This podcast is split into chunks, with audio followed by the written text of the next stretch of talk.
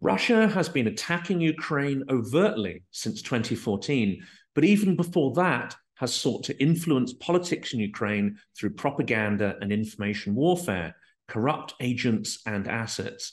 But this war turned into a full scale invasion in February 2022. Of course, Western technology and weaponry has played an important role in helping Ukraine to resist, but also homegrown technology, techniques of resistance, and strong self organizing initiatives have all helped turn the tide from being an underdog to become a capable and formidable opponent. Today, I am speaking with Denys Gurak, an innovator and technology entrepreneur, about how Ukraine is becoming a tech powerhouse and how this is contributing to their resistance and victory. Denys Gurak has worked with both industrial juggernauts and small technology ventures. His specializations are in biotech, aerospace, and security industries. Denys is Chief Executive Officer of ADAM, Advanced Development of Additive Manufacturing. He has a passion for developing world changing tech ventures, but is also highly active in several think tanks and NGOs. He is also interested in geopolitics and accomplished at public speaking.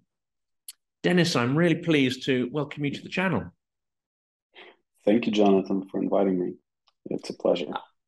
It's, a, it's an absolute privilege. And I'd like to start off really with the technology venture that you are involved in mm-hmm. at the moment. Um, I know it's quite a complex subject, but could you talk a little bit about what you're doing, uh, the origins of it, and, and how you're bringing that technology to market? Yeah, it's it's a bit of complex subject if you go into technical details, but if to try to explain it in layman's terms, we want to do something like Westworld, but in practice, uh, in actual clinical practice. So imagine someone has an injury and uh, they need a transplant of, of their tissue. Um, currently, the supply chain of human tissues, the whole logistics of transplantation, is uh, really outdated. It, it happens like it used to happen 50 years ago. So what we want to do, we want to, uh, we are working on establishing a global infrastructure of printing, uh, printing of human tissues on demand in hospitals. So basically, we're a platform for cloud manufacturing of human tissues. We're starting with bones, with bone implants um, that will, and we're starting with that because technology for that exists and it's quite easy to prove the model how we want to do it with bones and access the market much faster than with uh, let's say organ 3d printing. But um, mm, ultimate idea is to be able to print human organs on site. So basically treat think of it as like um, car shop like infrastructure for human body um, yeah. And so we're going from transplants, yeah. grafts, and and uh, what is basically a very quite mechanical kind of process that requires a donor human, and you're looking at industrializing that whole process. And does that remove the requirement for donors? Do you develop these tissues based on, say, sort of samples or genetic material from the patient themselves? Mm, yeah, that, that's one of the layers. Um, the yeah so you're absolutely right that this is an approach of industrial manufacturing of human tissue. So what we have we have a proprietary technology developed by ukrainian engineers in 3d printing of uh, bioactive bone implants. So they mimic the structure of the bone and have uh, bioresorbability and biodegradability features. What it means is that they are dissolved over time and bone grows instead of it, just replaces it. The same principle can be used for soft tissues, and there will be next in our pipeline.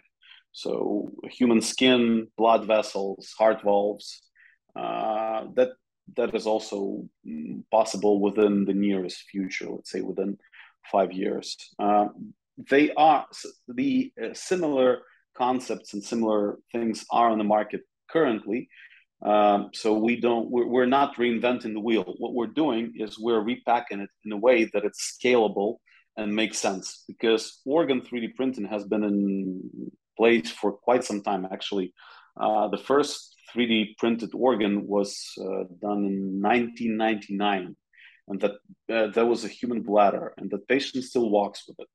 But the problem is uh, non-scalability and all that comes with this. Uh, you know, innovation makes sense when it's uh, getting you a cheaper and better product. If it's a uh, more expensive and uh, longer delivery product, then it does make sense. So what we're doing, we're gonna shrink time for delivery of implants of orthopedic implants from few weeks to literally one day, and we're gonna shrink the costs depending on the size and shape of the implant from three to ten times. That that's the uh, those are figures for U.S. market, which we are planning to tap as as uh, as, a, as a as a priority market.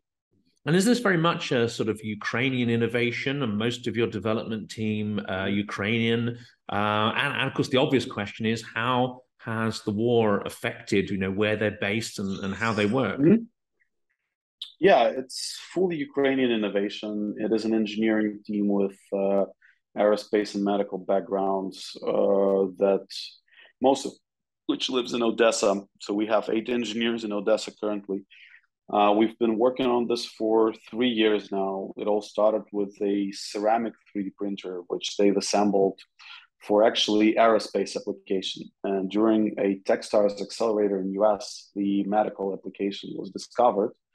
And because of my background in uh, medical regulation in Ukraine, I used to uh, work for Ukrainian FDA and had a, the adaptation of uh, worldwide standards into Ukrainian law so that's how it all came together. But uh, going back to your question, uh, team is fine. Fortunately, everyone's safe. Everyone is like any other Ukrainians. They're involved in helping our army. So few folks are volunteering because we have surgeons in the team. They're obviously working with uh, uh wounded soldiers, and uh, well, from the company point of view and from the market entry point of view, we're gonna first do the proof of concept in Ukraine because we initially ideated that uh, technology is applicable to wounded soldiers and civilians because of the blast.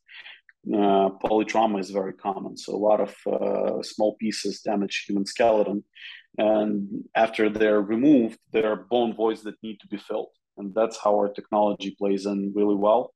You could print any size, shape of the implant, uh, and it's not metal, you don't need to do re- reoperation and imagine you know 10 20 pieces that you that one patient can have so we are happy really that we could contribute you know and we will contribute uh, i can go into more details how that's going to happen in ukraine but um, yeah that, that's we see our kind of our mission in that as well and if you were rolling out that sort of beta process or that test process in, say, the US, would it be slower due to regulatory requirements? Or is it really driven hmm. by that current need in Ukraine for the support of wounded soldiers? Is it more of a humanitarian mm-hmm. decision that's that's driving that?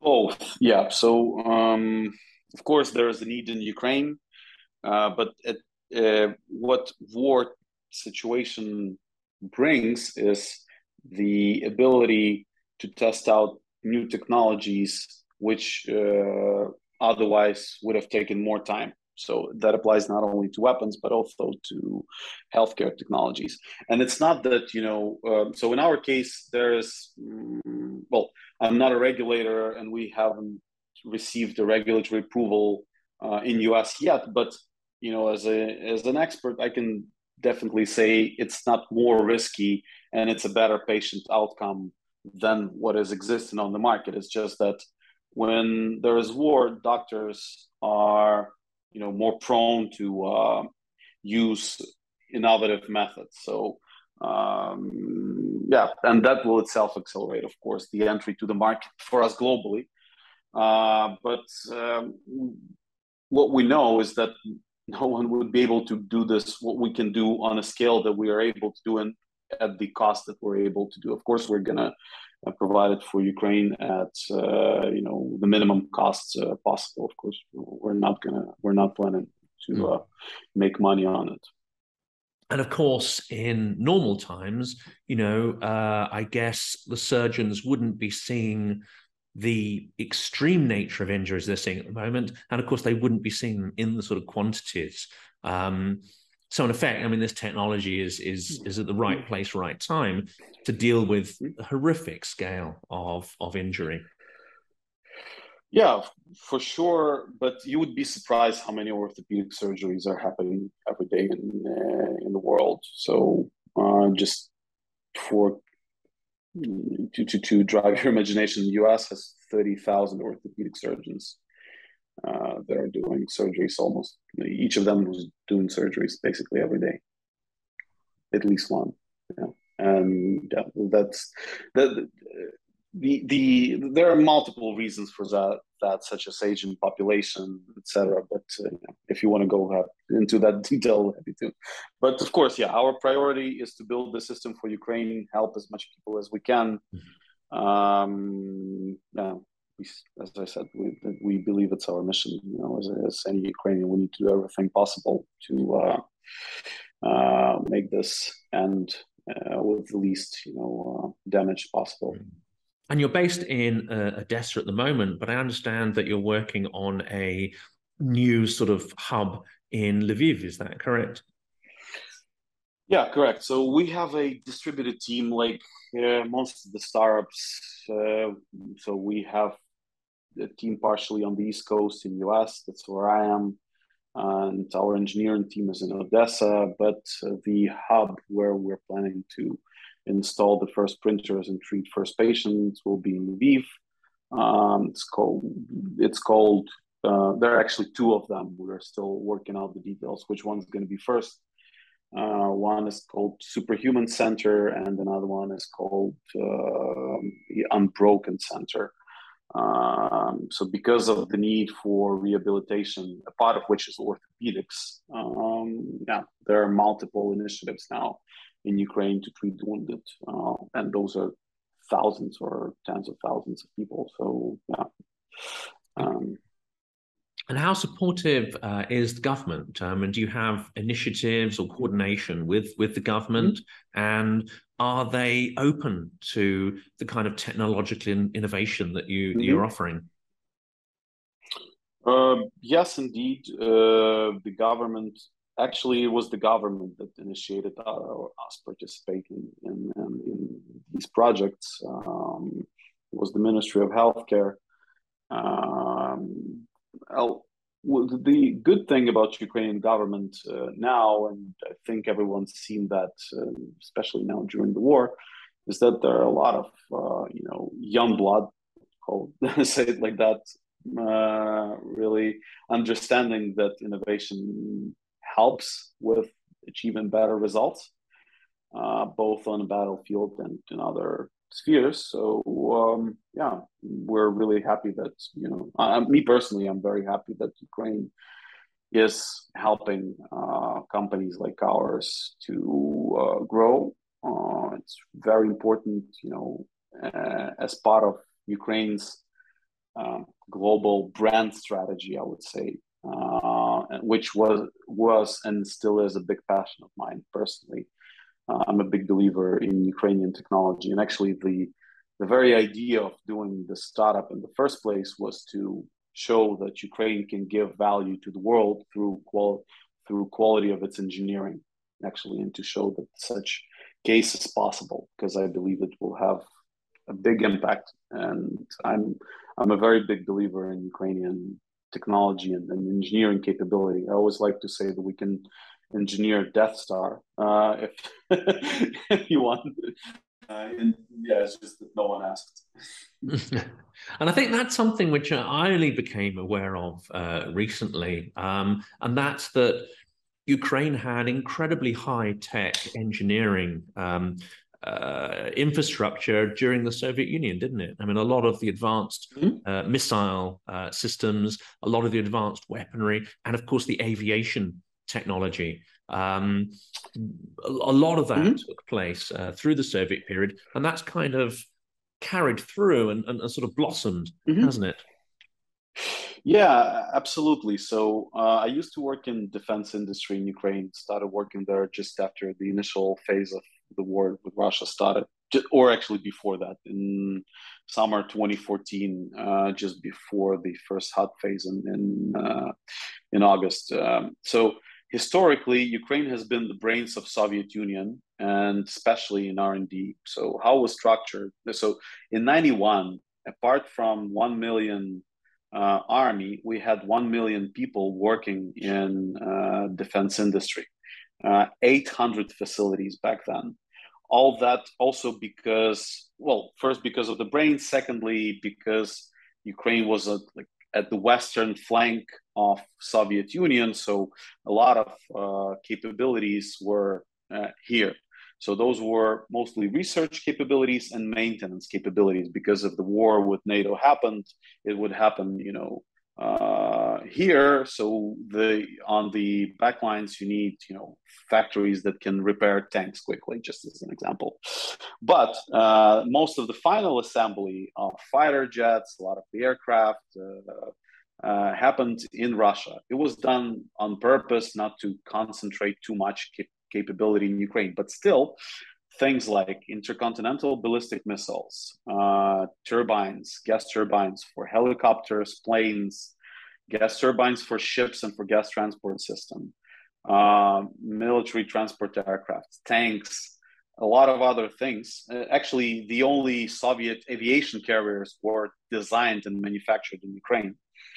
Um, so I do think that we actually have much bigger leverage on Russia in terms of if we cut, if we would, and, and that's one of the reasons why Russia would have attacked inevitably because their defense industry cannot function without uh, our capabilities, uh, such as I named, for gas turbines, for, for transport aircraft Antonov, uh, for ICBMs in Dnipro.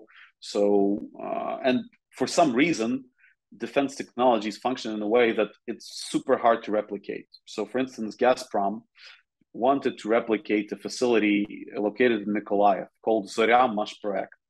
So this facility manufactures 30 megawatt turbines, like a range of turbines, but the highest one is 30 megawatt turbine, which and all and those turbines are the main ones that are used in gas transportation system. There and they weren't they wanted to replicate the same facility. They calculated they would need 50 or uh, billion or 100 billion dollars to do that. And they would need to rehire virtually all that facility and all those engineers because there's just no other place in the world where there are such engineers. And they figured that they don't they cannot do it.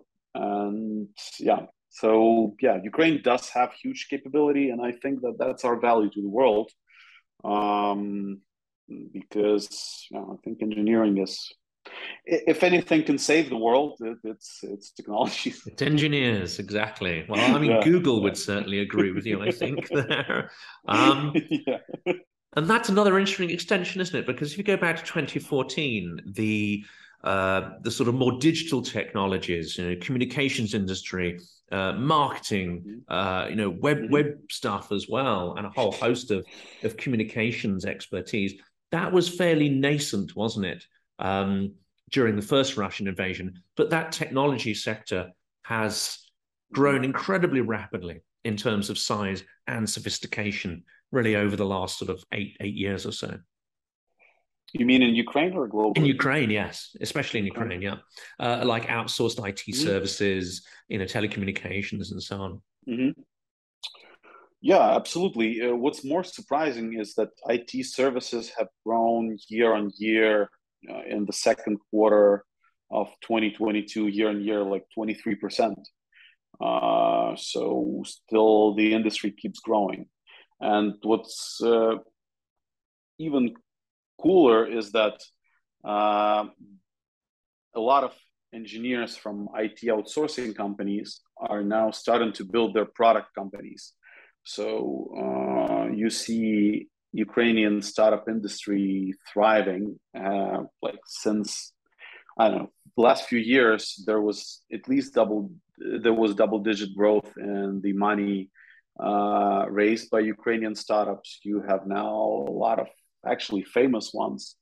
Um, like my favorite example is Grammarly. Um, three Ukrainian founders. It's a decacorn now. They are they were rated by Fortune or by Time last year as one of 100 most influential companies in the world.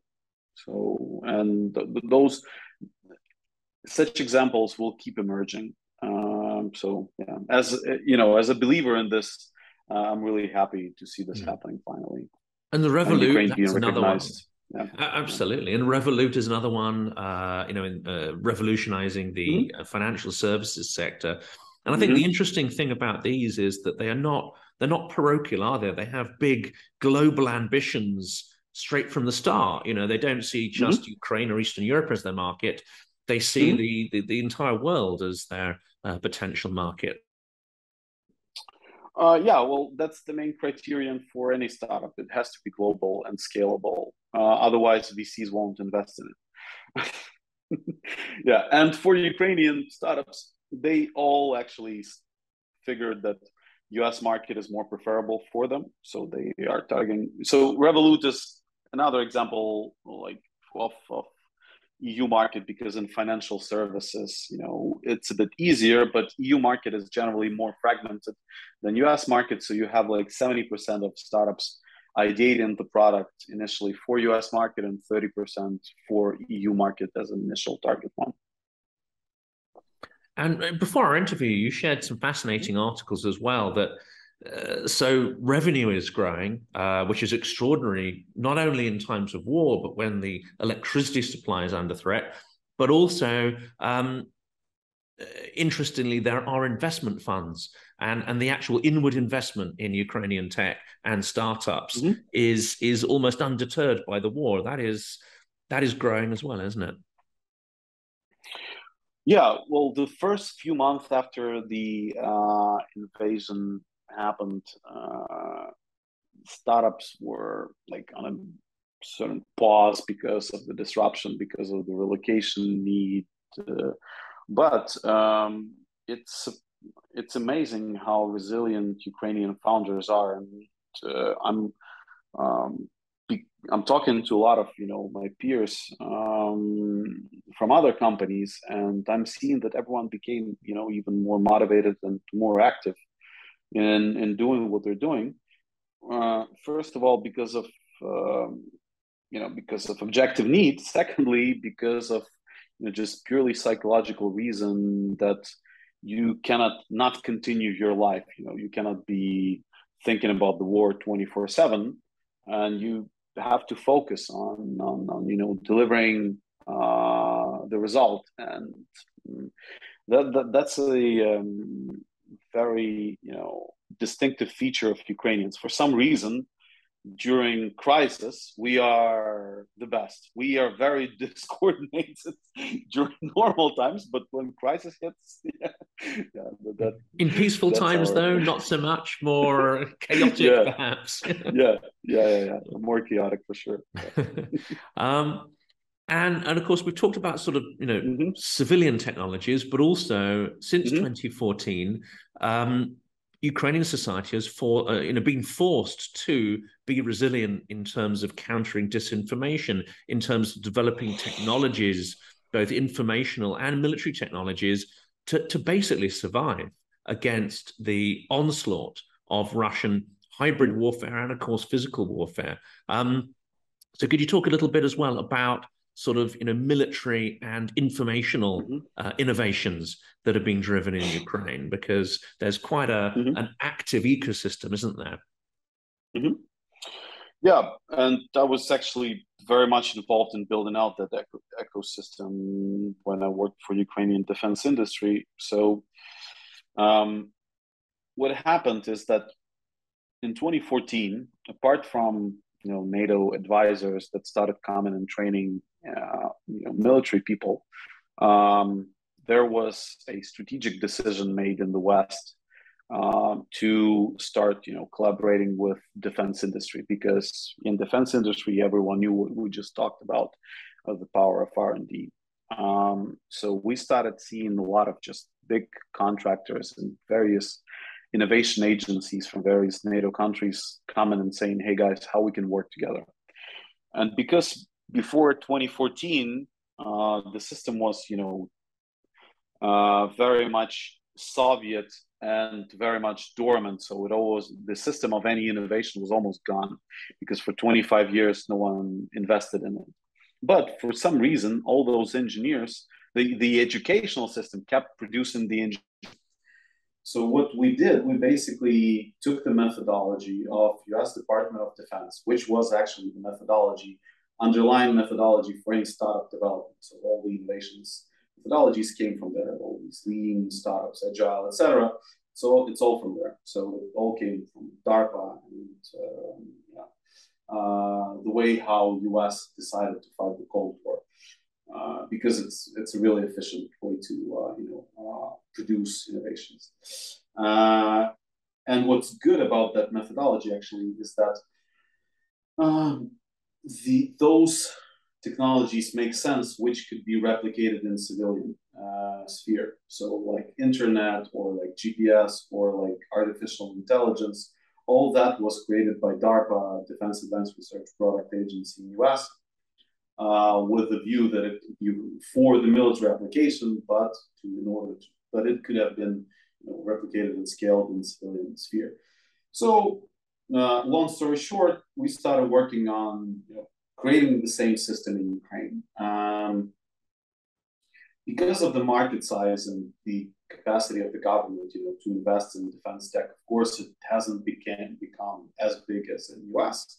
But because of the war situation, you uh, the pace of uh, getting technology, so-called to market, yeah, for the ultimate use, is much faster and it's much more creative because uh, you know you have different tactical, operational, strategic situations every day.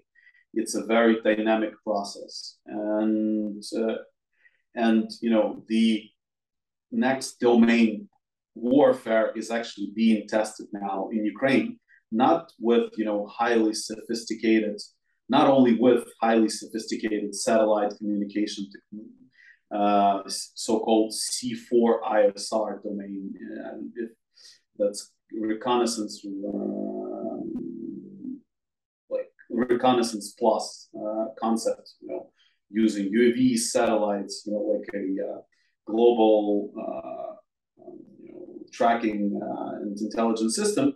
So we could have used all that if we were US, but we have to actually do have the same result with what we have available now. and So it's an interesting mix and how you know it's an interesting process that actually shows Ukrainian creativity again uh, in critical times. You know, because uh, yeah, where you so just as an example, two last uh, uh, applications that I saw. So everyone knows about these missile attacks on Ukrainian civilian infrastructure. So the government has developed an app uh, which is called ePPO, which means there is air defense. Okay. Um, so what it does is that through government portal Diia, you can verify your identity and access the system where if you see a missile or a kamikaze UAV flying uh, over you, you can take a picture, it automatically detects your location, sends the info to centralized uh, processor, and that process that that um, processor sends the info to air defense, and it could predict, you know, the trajectory where it's flying. So basically, you're using decentralized uh, system and people to help air defense to uh, work better.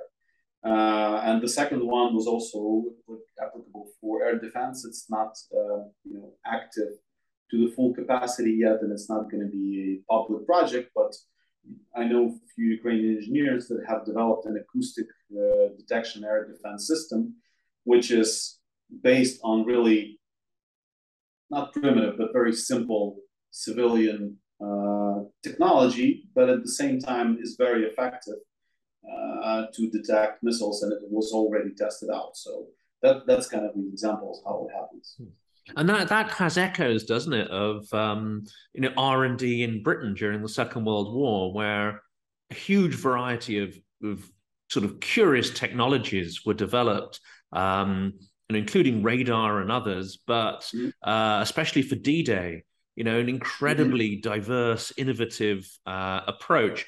you know, uh, a willingness to try all sorts of uh, strange ideas which never would have been perhaps been considered in peacetime, and to also test a whole variety of ideas, some of which would fail, of course, but some which would succeed. And it's perhaps difficult going into that process to predict in advance which innovations will actually prove successful and which won't.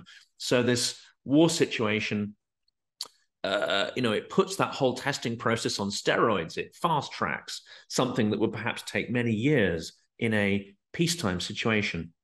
Yeah, yeah, can I agree with you more, especially on this angle of uh, similarity of British situation in the first years of uh, Second World War. Uh, I think that's one of the reasons why Britain is so supportive of Ukraine now. Um, uh, you can even see memes on the internet, you know, uh, comparing uh, Kiev bombings to London bombings.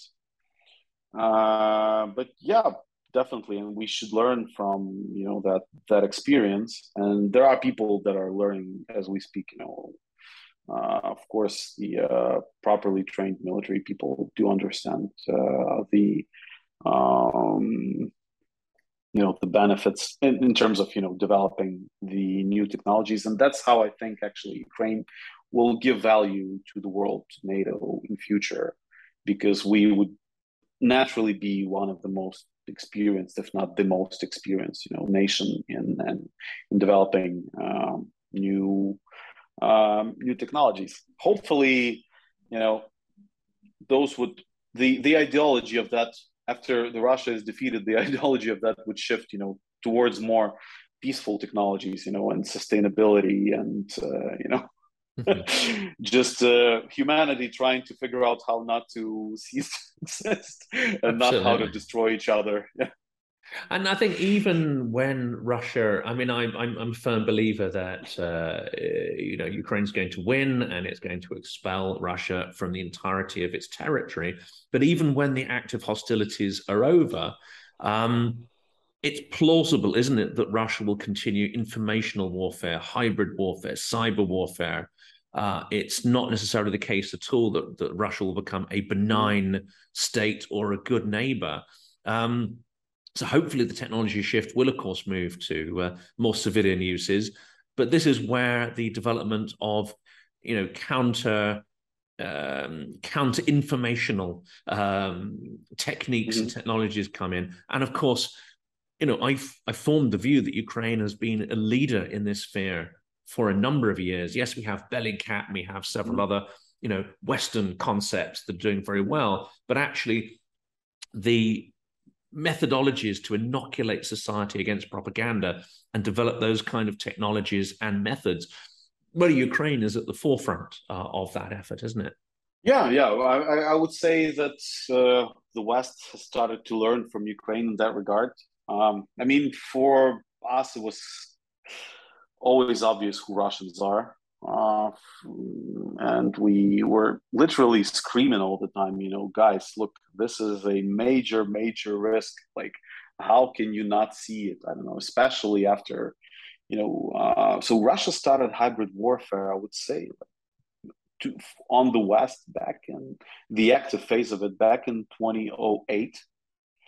Uh, so after the failed Bucharest summit of NATO, uh, Ukraine and Georgia weren't given, you know, a clear yes to join. Uh, then the invasion in Georgia happened. Then when invasion in Georgia happened, it was super clear that you, invasion in Ukraine will happen someday. Um, so yeah, all those failures. I, I'm well. Fortunately, we're seeing now the West realizing all that finally, you know. Uh, but um, yeah, Ukraine can be a leader in, in, in this. We are literally witnessing this on a day-to-day basis i don't know for how many years. It depends on how you count. You can count like even 400 years dating back to 17th century if you want. So it's uh, yeah for us we we know ins and outs. Uh, but if you're interested, I'm, I'm sure, like you know, as a um, as a professional, you're probably aware of the concept of disinformation, uh, which is a KGB concept. There is a really cool book uh, written by former head of uh, Romanian uh, intelligence who fled to US in 1984, I think. It's called Disinformation. Uh, um, it's uh, uh, it really opens your eyes on on on how Soviet Union and now Russia is mm. of of their methodology of you know propag- worldwide propaganda, and it's really surprising how overarching it is. Mm. Uh, I haven't read that one. I've I've seen a number of videos and read a number of other books by uh, KGB defectors. Mm-hmm. Uh, again, oh, where yeah. they describe active measures and mm-hmm. what's involved, and it's mm-hmm. it's an extraordinary. Um, I say quite quite clever in some instances, but it's an extraordinary cynical set of ideas and techniques, isn't it?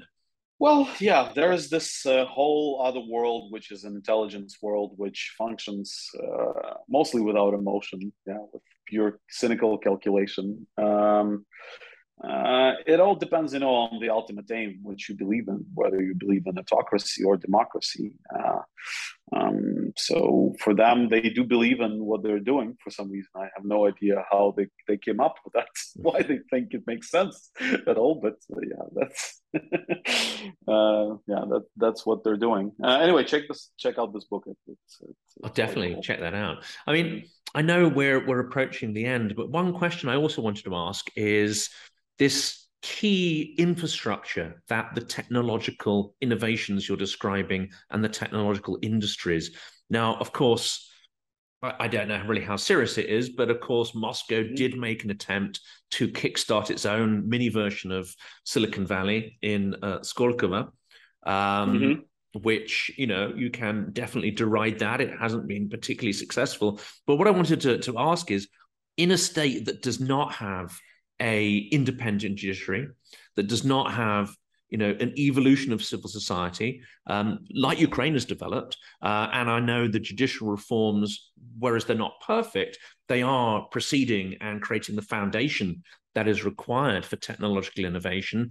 But also, there has been corruption, but of course that's also being tackled. I mean, how important is it this judicial reform and tackling corruption to create a stable foundation for technological innovation.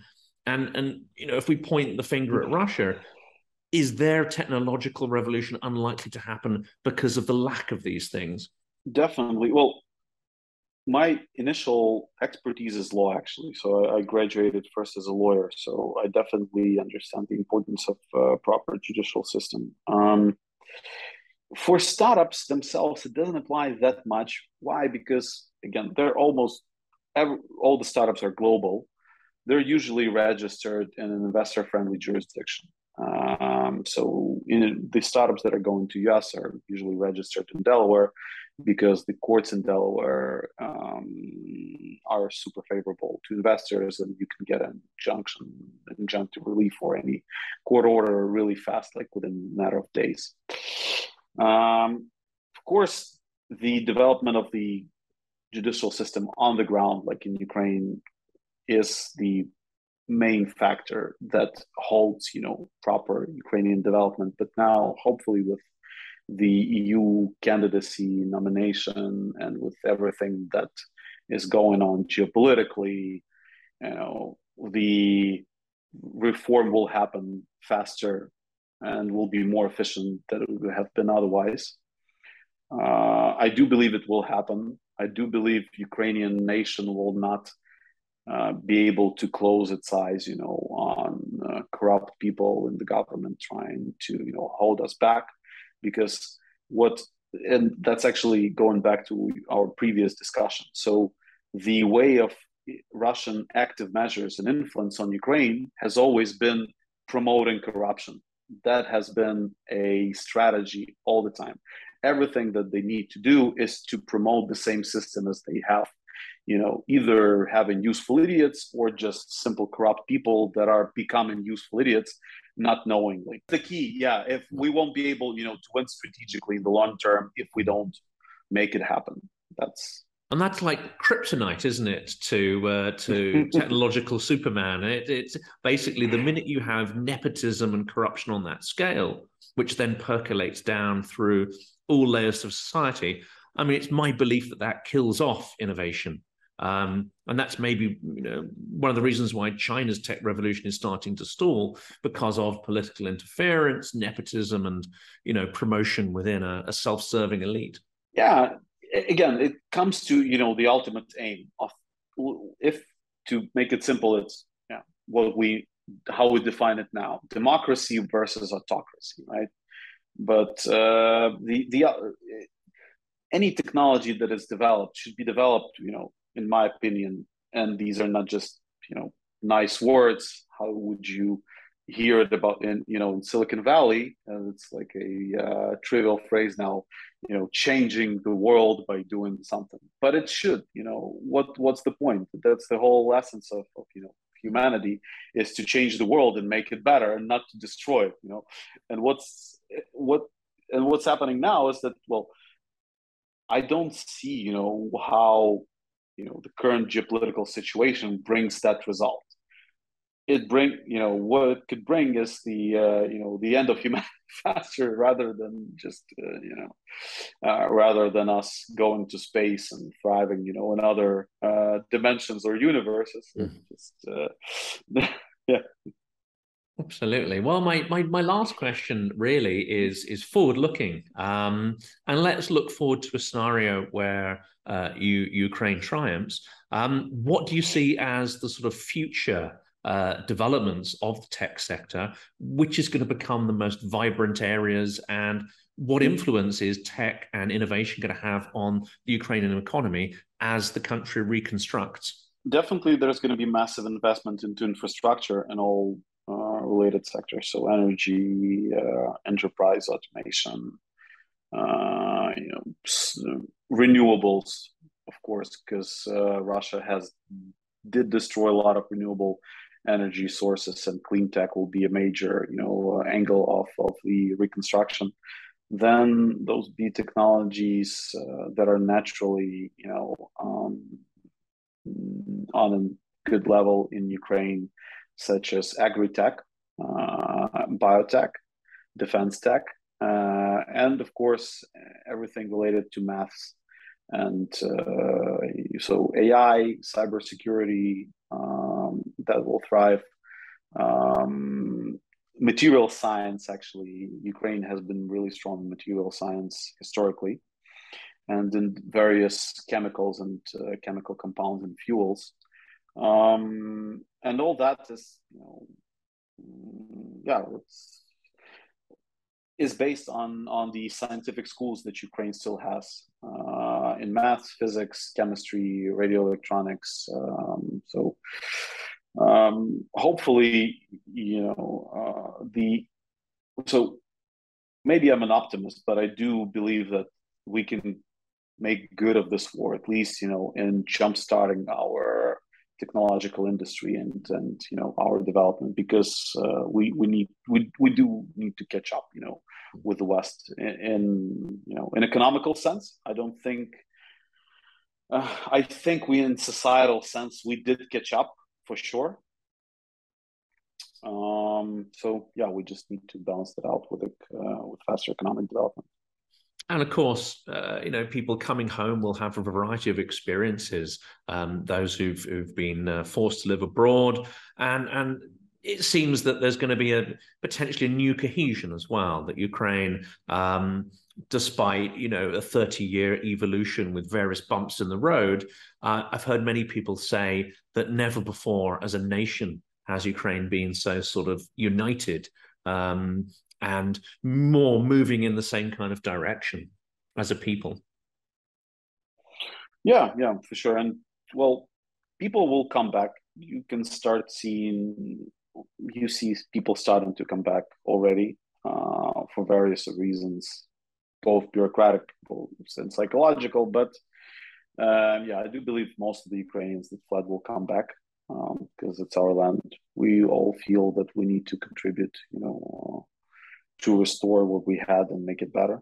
And we do feel the sense of unity. Um, it's it's really overarching sense.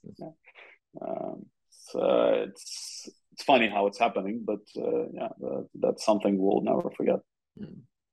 Well, Denys, I mean, this has been hugely insightful. Uh, I love talking to you about technology, and I really wish you uh, the best in the innovations that you're bringing to an incredibly futuristic sector uh, with Adam. Um, and yeah, I, I, watch your your developments and successes with uh, with great interest.